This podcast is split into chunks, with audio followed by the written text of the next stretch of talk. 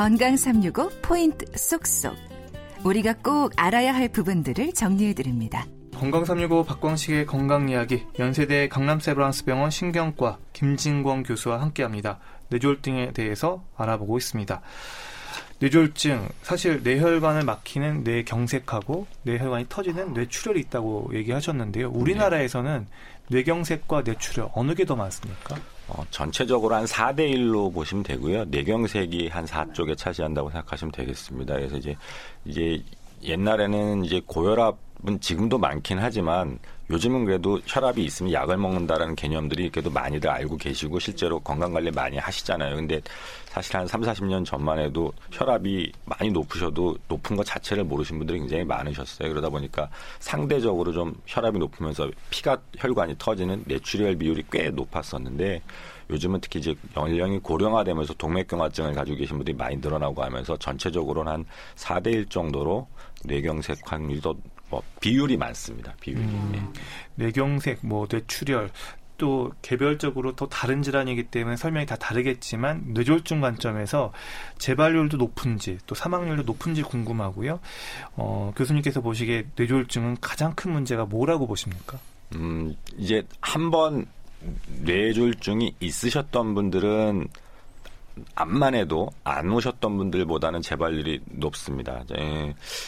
한번 이제 1년 정도 이게 뇌졸중이 온 다음에 1년 동안 추적 관찰을 했을 때 뇌졸중이 재발할 확률을 조사한 게 결과마다 다르긴 하지만 대략 한 1년에 한 8% 정도 오, 어, 좋네요. 있다고 생각하시면 되겠고요.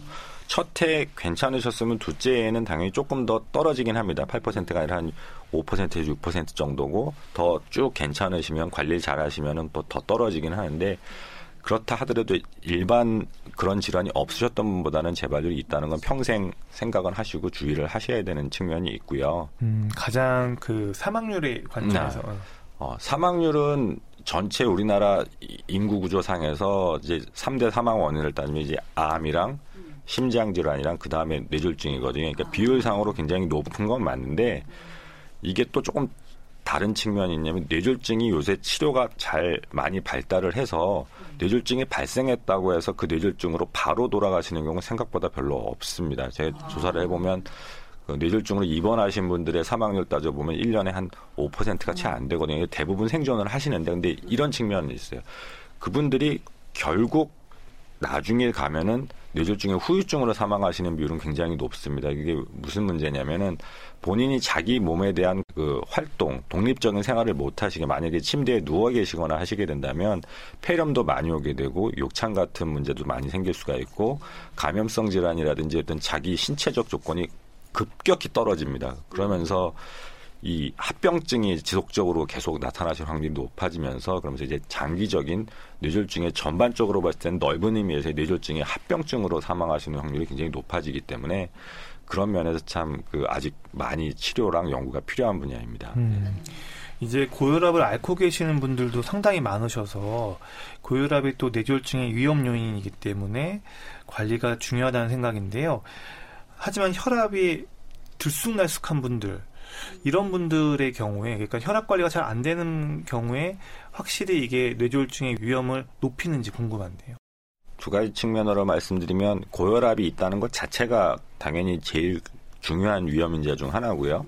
어, 이제 뇌졸중의 위험 인자라고 따질 때 여러 가지가 있습니다. 보통 제일 첫 번째로 꼽는 결국은 나이고요. 이제 고령인 분들이 많이 생기기 때문에 그다음에 이제 뭐 성별도 있고 남성이 조금 많이 생기고 이런 거 있는데 사실 그건 어떻게 할 수가 없는 거지 않습니까? 근데 이제 조절을 할 수 있는 그래도 우리가 의학적으로나 환자분이 노력해서 할 수 있는 것 중에 제일 첫 번째가 고혈압이거든요. 고혈압은 높으신 분들이 약을 먹고 식이 조절을 하시고 운동을 하시면 분명히 낮출 수가 있는데 그 비중이 가장 크다고 되어 있습니다. 그 조절할 수 있는 인자 중에서는. 근데 이제 아직도 아까도 말씀드렸지만 많이들 이제 고혈압이라는 것이 있다는 것에 대한 인식을 가지시고 필요하면 약도 드시고 치료를 받으셔야 된다는 걸 알고 하시는데 전체 고혈압 환자들에 대한 조사를 항상 해보면 이건 전 세계가 마찬가지예요. 우리나라뿐만이 아니고 미국이나 여러 다른 선진국이나 여러 나라에서 마찬가지인데 전체 고혈압 환자가 요새는 한 80%는 본인이 고혈압인 걸 아세요. 음. 아시는데 그렇다 하더라도 실제 우리가 의학적으로 이 정도로 조절을 해야지 맞다라고 하는 뭐 이건 숫자를 말씀드리기 조금 애매한데 뭐 120에 80, 뭐 130에 80 이런 숫자가 있습니다. 그 범위 내로 조절이 되는 조절되는 고혈압의 전체 비율은 아직도 50% 전후입니다. 어. 그러니까 절반 정도는 혈압이 제대로 조절이 안 되고 계세요. 그 가장 큰 원인은 자주 안 재시는 측면도 있고요. 그냥 몇 달에 한 번 병원 갔을 때 한 번 혈압 재고 그것만 따라다니시면은 사실 평소 혈압이 계속 어떻게 변하는지를 본인도 잘 모르시는 경우가 있거든요. 그래서 주기적으로 가능한 한 제일 좋은 건 매일 재시는 게 제일 좋고요. 본인이 스스로 자기 혈압을 체크를 하시면서 아까 말씀하셨듯이 이게 편차가 크신 분이 안 좋은 건 맞습니다. 그 편차가 크다는 얘기는 그 본인이 갖고 있는 혈관이 동맥경화증이 많이 심해서 혈관의 신축성이 떨어지면 이게 오르내리는 게 좀 심하시거든요. 그런 걸 반영하기도 하고 또 가장 큰 원인은 아까 50% 정도 조절이 안 된다고 말씀드렸잖아요. 그 제일 큰 원인은 잘 안 드세요 약을 먹으셔야 되는 분들의 경우 매일 꼬박꼬박 매일 약을 드시는 게 생각보다 그렇게 쉽지가 않은 일인데 어, 보통 한 80% 이상 그러니까 열흘 중 8일 이상을 먹으면 그래도 꽤 드시는 편이라고 보통 저희가 얘기를 하는데 실제 고혈압 환자분들을 진짜 엄격하게 따져보면 열흘에 한 8일 드시는 분이 반 정도밖에 안 됩니다. 그래서 꽤 많이들 빼먹으시거든요. 그래서 꼬박꼬박 드시는 걸 꼭 말씀드리고 싶고요. 약을 드시는 분들의 경우에 그 다음에 본인 스스로 가능한 가급적 혈압을 계속 체크를 해주셨으면 좋겠고 그 결과를 가지고 본인도 보시고 병원 가실 때 보여주십시오. 그럼 이제 그걸 보고 만약에 약 조절이 필요하면 또 조절을 해야 될 수가 있거든요. 네. 그리고 또 노인들 중에 귓볼에 이 유난히 주름이 많으면 뇌졸중 위험이 있을 수 있다는 말도 있는데 이거 근거가 있는 얘기입니까? 그럼 보고가 있는데요. 그 저도 조금 찾아봤습니다. 그런데 한 국내 연구도 있고 한데 그래서 이제 쉽게 말해서 이제 뇌졸중이 있었던 분들을 찾아보니까 한 60% 정도 귓볼에 그런 게 보이더라.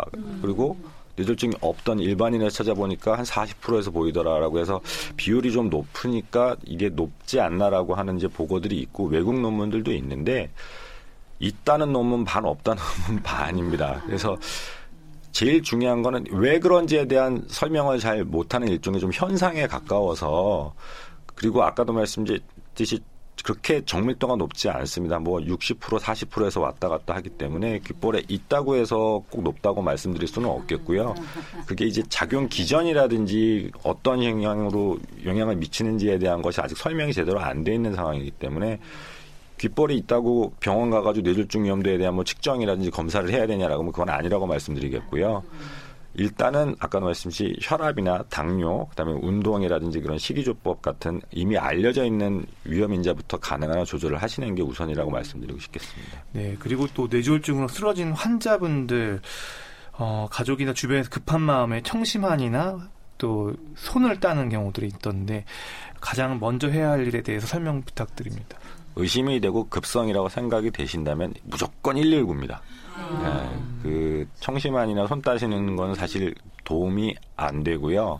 그다음에 오히려 입에다가 무슨 청심환이든 물이든 이런 걸 이제 갑자기 쓰러지신 분한테 두면 잘못하면 기도에 흡입돼 가지고 이 숨이 막히시고 폐렴이 오실 수가 있습니다. 그래서 굉장히 위험하고요.